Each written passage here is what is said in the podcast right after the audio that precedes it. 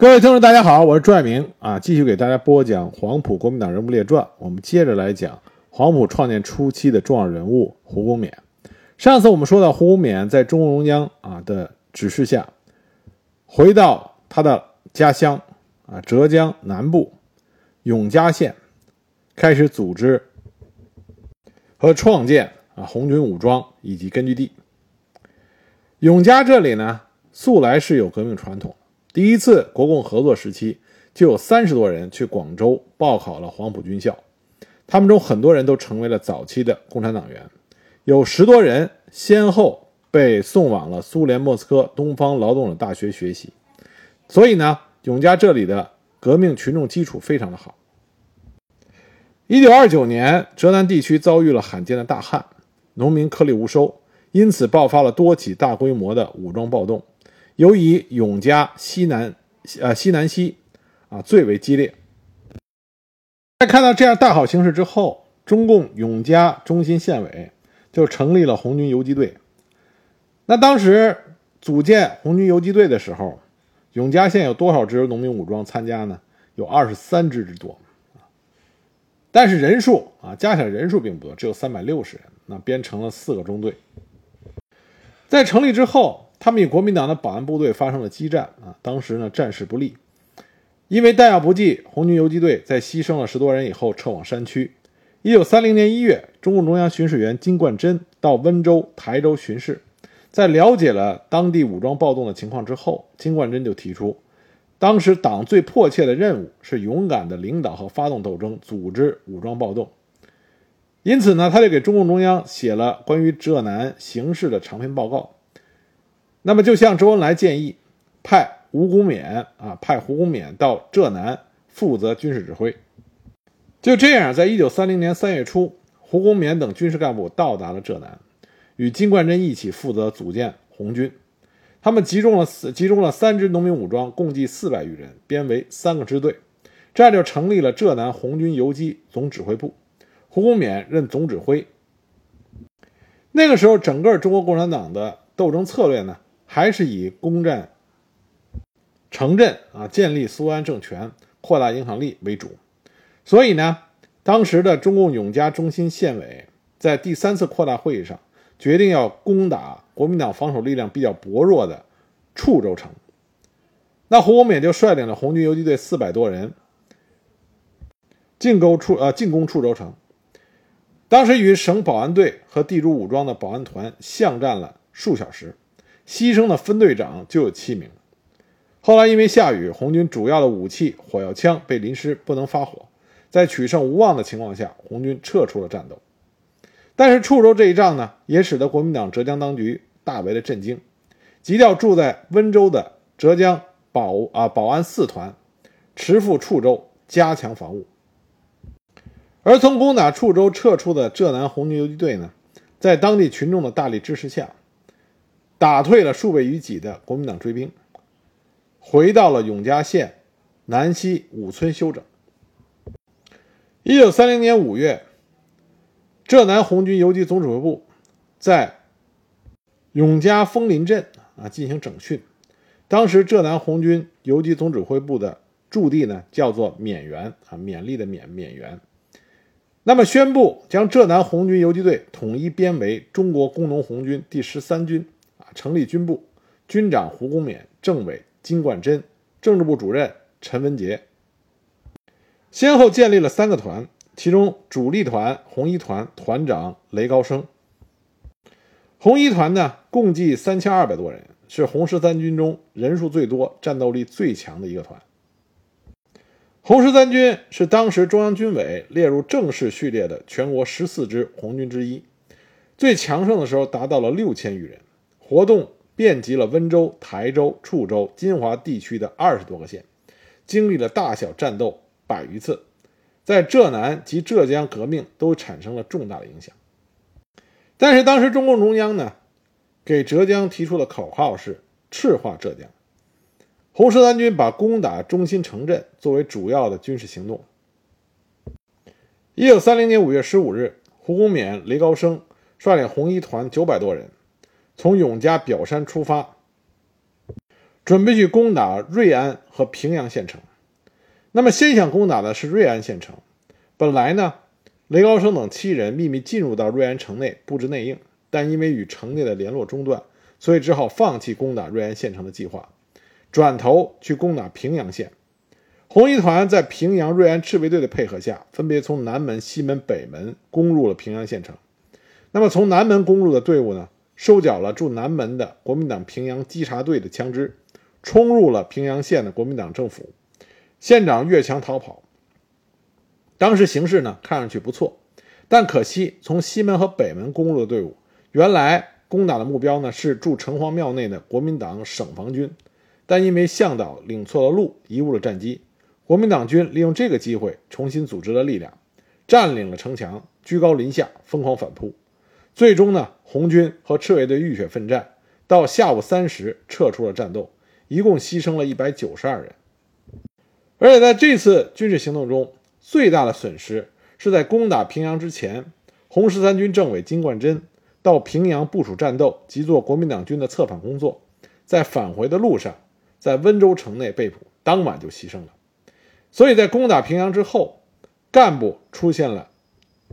比较大的减员，所以呢，胡公勉就去上海向中央军委汇报工作。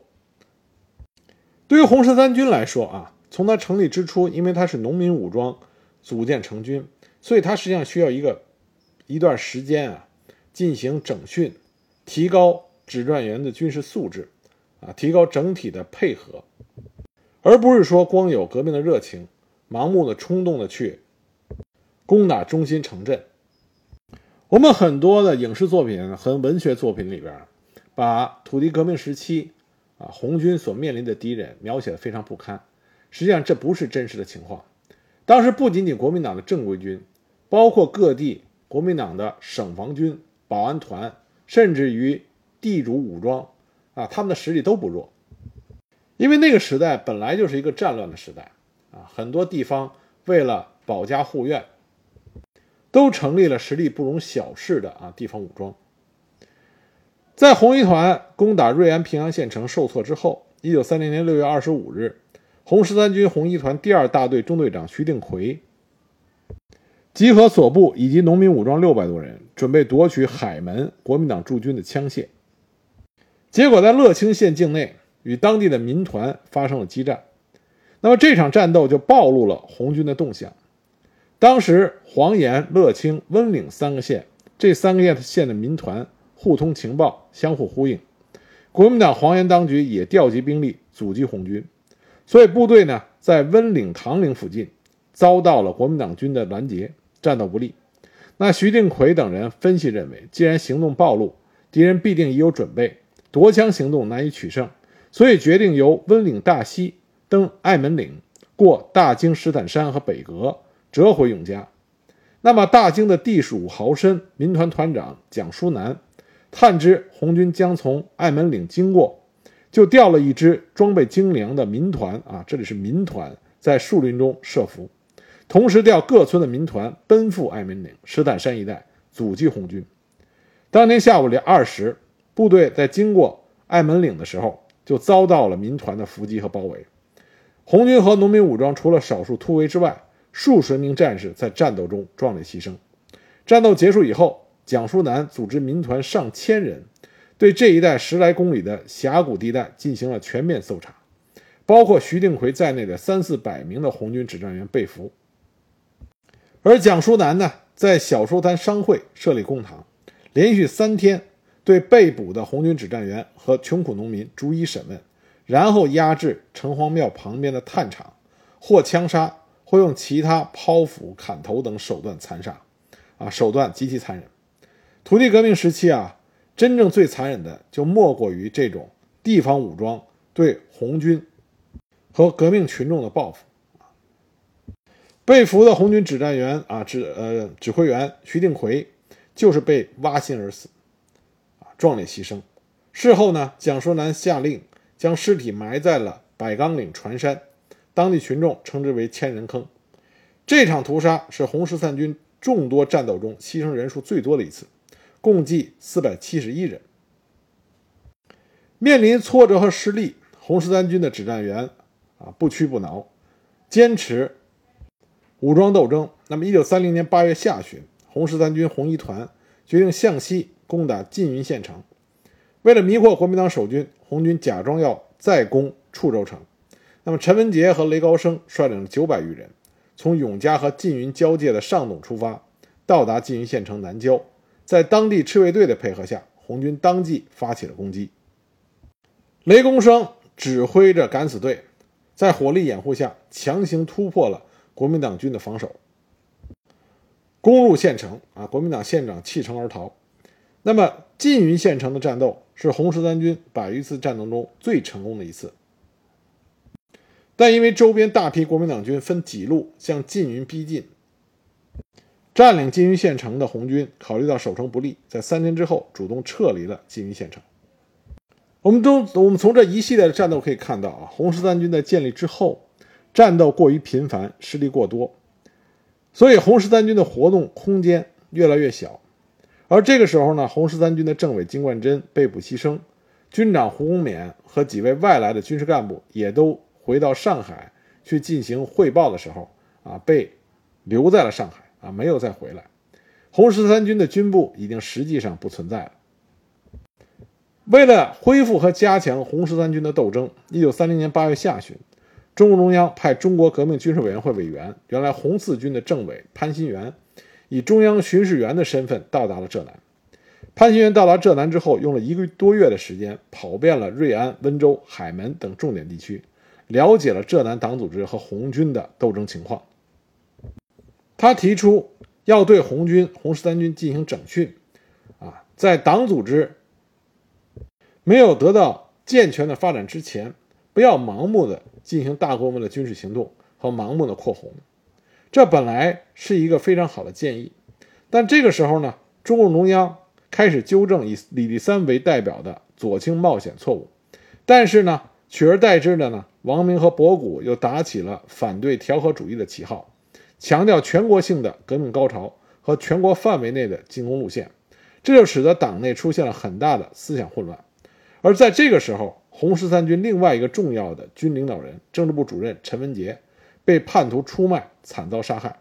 红十三军又损失了一名重要的负责人，也就是说，红十三军创立之初，他的军长、政委和政治部主任这个时候都不在红十三军了。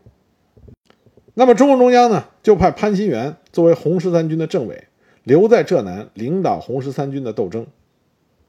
但是很不幸啊，不久以后。在十二月初，潘新元在接受了中共浙南特委通知，去温州开会，结果在九眼港遭到国民党保安队的逮捕，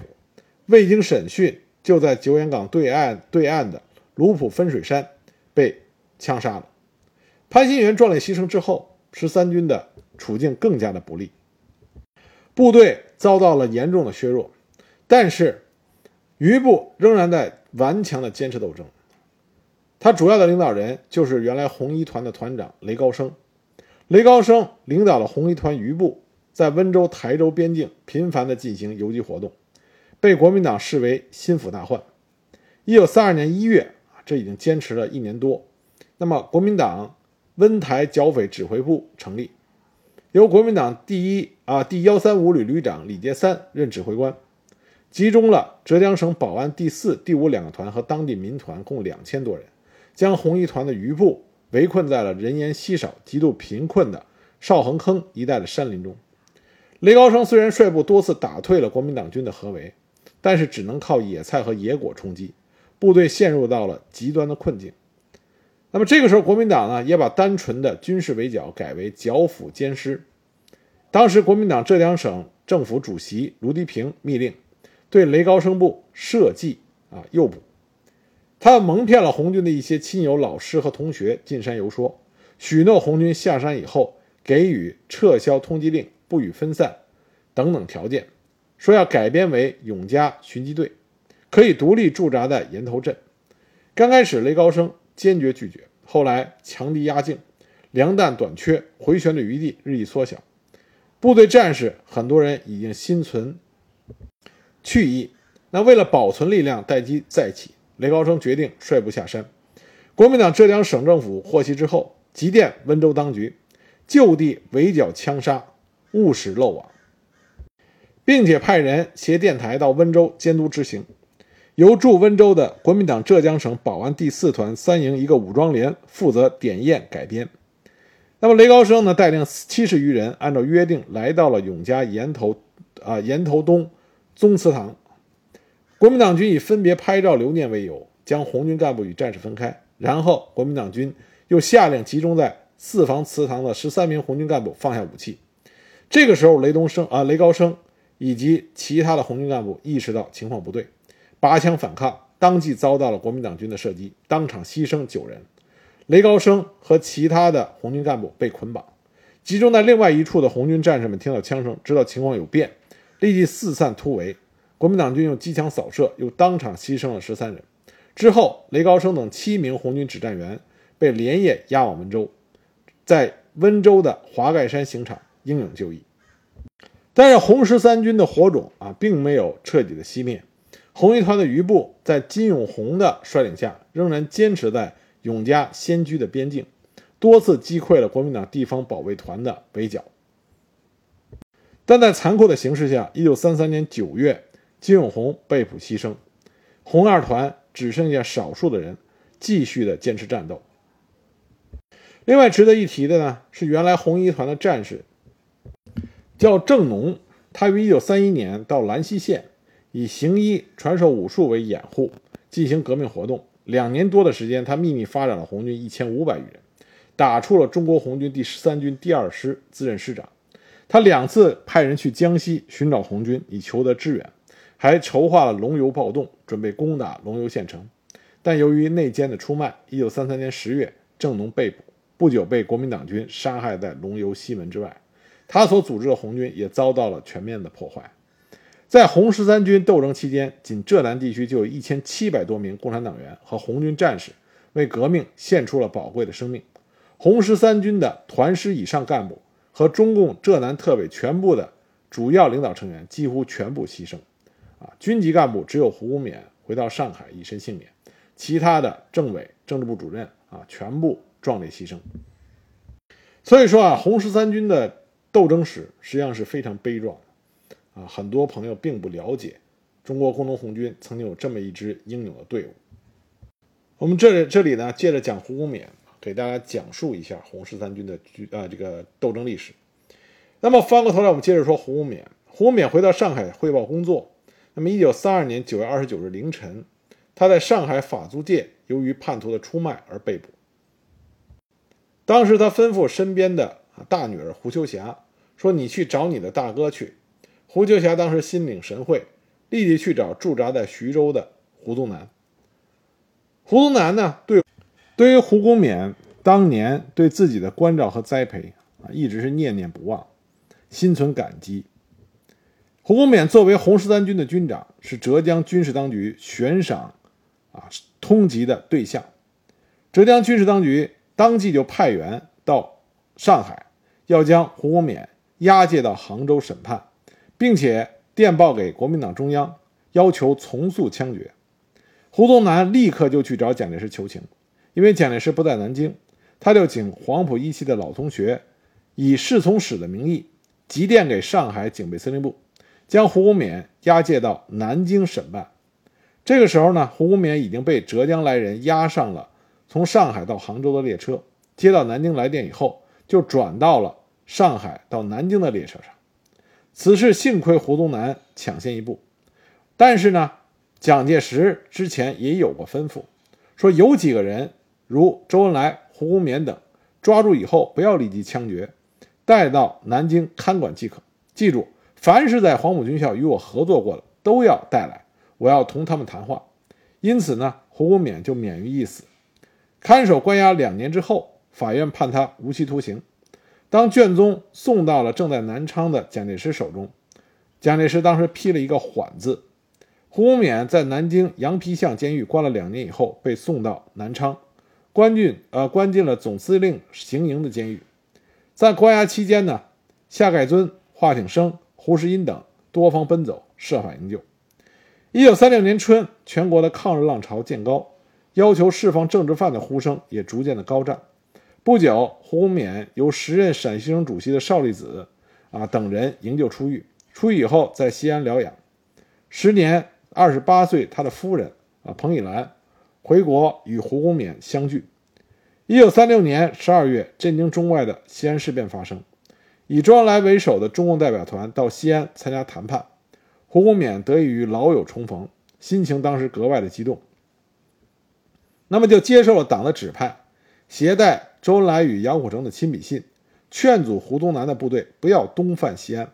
此后呢，他在周恩来的指示下，在西北军、东北军中做思想工作，并与被押人员谈话。宣传停止内战，一致抗日，为和平解决西安事变做出了贡献。一九三七年五月二十七日，胡公勉参加了陕北考察团到达延安，先后与红军的将领彭德怀、任弼时、叶剑英、左权、徐向前等会晤，并合影留念。毛泽东在枣园窑洞里单独接见了胡公勉，鼓励他为了促进抗日民族统一战线多做工作，并且将一份油印的资料交给他。说这是有关红军的资料，给你交差时做参考。胡公勉回到西安之后，蒋介石来电要他去庐山见面。这个时候，周恩来正在西安，就在西安饭店里边和胡公勉密谈。然后胡公勉就去了庐山面见蒋介石，介绍了一些延安见闻之后，蒋介石就提出说，国共两党已经谈妥，全国红军编为两个军，北方为八路军，由朱德为军长；南方红军编一个军，军长由我派。副军长由他们派，我想派你去做南方红军改编以后的军长。胡公勉对此毫无思想准备，但是不容多考虑，只好说自己与共产党失去联系多年，与南方红军领导人也不认识，恐怕不便指挥。蒋介石听完以后沉默了一阵，说：“那你去甘肃吧。”一九三七年六月十四日，胡公勉被国民政府委任为甘肃省第二区行政督察专员。兼任甘肃省第二区保安司令部司令官，奉命率部驻节平凉地区。胡公勉到任之后，与延安保持联系。苏联很多的军火和通讯器材都是通过他的驻防地运往了解放区。一些八路军干部和伤病员从此经过，胡公勉也是大开方便之门，因此就引起了国民党右翼分子的注意和非议。一九三八年五月十一日，国民政府颁令。免去了胡公勉甘肃省第二区行政督察兼保安司令部司令等职，改任甘肃省第一区行政督察专员兼保安司令部司令官。一九四二年二月份，国民政府颁令，又将胡公勉其他的职务啊担任的职务全部免除掉。那么胡公勉就到胡宗南那里去担任了第三十四集团军总司令部参议。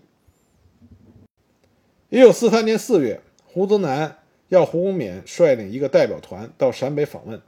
在杨家岭中央大礼堂召开的欢迎会上，胡公勉发表了抗日讲话。毛泽东、林伯渠、贺龙、李富春分别和胡公勉进行了会见。毛泽东在王家平的家里单独约见胡公勉，希望胡能够设法到重庆去面见蒋介石，说明两党应以民族利益为重，不要摩擦，维护团结，一致抗日。抗日战争胜利之呃胜利之后，一九四七年冬，胡公勉在周恩来的安排下，在上海与中共中央社会部的吴克坚取得了联系，接受了策反胡宗南部队起义的任务。自一九四八年初起，胡公勉啊胡公勉曾经多次赴西安做胡宗南的工作。第一次去西安，胡宗南表现动摇；第二次去，胡宗南又变卦了，说这样做会被黄埔的老师和同学骂死。第三次是一九四九年三月，胡公勉对胡宗南说：“我是为你的利益而来，现在解放军就要渡过长江了，再不起义投诚，别无他路。”胡宗南当时的回应是说：“你去北京接头，让他们派人来商谈，这也许是缓兵之计。”因此谈判未成。一九四九年四月，上海解放之后，胡公勉又奉周恩来之命，再次去西北，随第一野战军领导机关行动。继续进行兵运工作。他与贺龙、习仲勋商议过后，抽调了与胡宗南有翁婿名分的孟炳南，以及胡宗南的同乡，原来胡宗南下属第二十四旅旅长张欣，让他去劝胡宗南走傅作义道路。胡公勉亲笔写了一封信，让张欣秘密的藏在特制的鞋里，前去见胡宗南进行策反。这个张欣呢，他是黄埔军校三期的步科，曾经在台儿庄与日军血战，身负重伤。他在胡宗南手下曾经担任过整编第二十四旅旅长，在陕陕北的清涧战役中被俘。后来呢，在山西兴县晋西北解放军军官高级学习队啊学习。他携带着胡公冕给胡宗南的密函以及中共西北局的文呃西北局的文件，越过封锁线啊，想见到胡宗南，结果最终呢，还是被保密局的哨卡严查，落入到特务的手中。张欣他与胡宗南是同乡，又是黄埔校友，素来私交甚好，所以胡宗南在得到消息以后，让士兵们将张欣押到他的驻地来。两人相见之后，张欣呢。就把脚上穿的那只特制的皮鞋脱下来，递给胡宗南，说：“这是胡公敏先生让我专程送来的，鞋底里边有文件有信，内容我不知道，你自己拆开来看。”胡宗南拿到胡公勉的来信以及中共西北局的文件以后，啊，仔细的翻看，然后呢，与张欣继续谈话。张欣就和他谈起了被俘之后的情况以及对当前局势的看法，胡宗南只听不说。那么突然之间，胡宗南就转移了话题，问张欣说：“那边对文文天祥这样的人认为好不好？”那么张欣很很快啊，很快就明白了胡宗南话里的意思，就回答说：“文天祥从历史上看，不向异族屈服，为民族尽节，当然是好的，所以人民尊他为民族英雄。但你我所做的事情，我们不可能变成文天祥。”胡宗南也没说其他的话，那么张欣就告辞了。当天晚上，胡宗南就请来他的亲信，啊，当时胡宗南开门见山，说起来，共产党这边希望他能够起义投诚，并且保证以礼相待。当时他的亲信也跟他说，这是千载难逢的机会，提醒胡宗南不要坐失良机。胡宗南听了以后，犹豫了良久，考虑的过后，胡宗南曾经找张欣继续谈话，了解了中共的政策和近期陆续起义的国军将领的安置。根据张欣的回忆，他和胡宗南一共谈过三次话，效果一次比一次好，说明这个时候胡宗南的的确确动了弃暗投明的念头。但是呢，一九四九年十月十五日，胡宗南收到蒋介石的密电，立即赴台有要事相商。两天之后，胡宗南返回汉中，他的态度大变，一下飞机立即下令将张欣交侍勤队严管，并且召开了高层会议。张欣随即以后就被。敌特押解到四川，他在四川金堂脱险。至此呢，胡公冕、张欣等人对胡宗南的劝说策反工作啊，以失败而告终。那么胡公冕呢，因为他与黄埔军校的这种早期的啊特殊经历，使他认识很多国民党上层的人物。他利用这些师生关系呢，在抗日战争和解放战争时期，为当时中国人民的解放事业做出了自己的贡献。一九四八年冬的时候啊，一九四八年冬，原来国民党第二百师师长叶方是黄埔军校七期生，